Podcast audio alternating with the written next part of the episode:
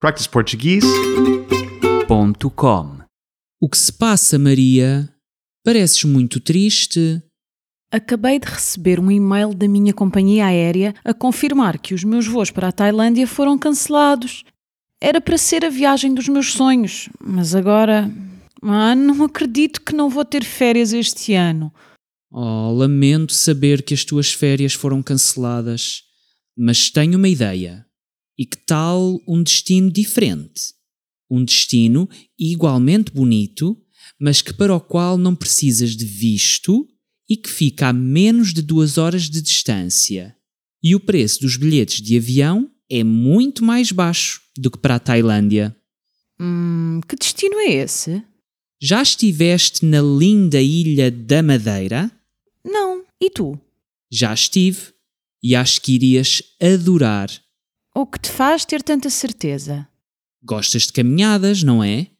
Sim, adoro caminhadas. Então não te vais aborrecer na Madeira.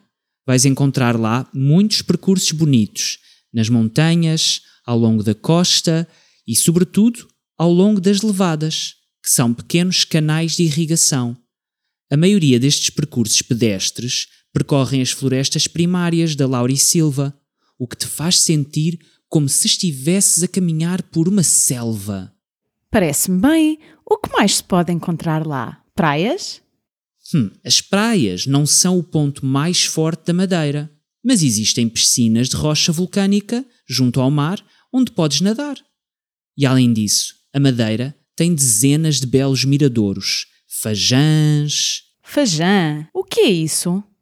As fajãs são lugares típicos da Madeira.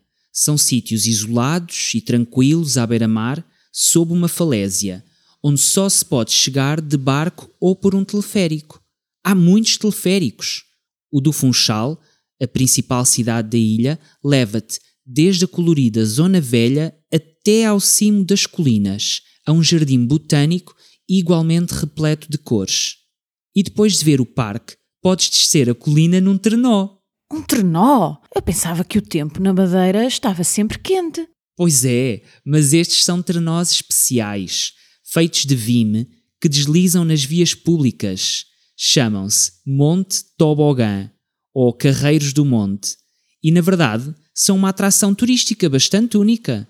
Também podes fazer uma tour de catamarã e observar golfinhos e outros animais marinhos.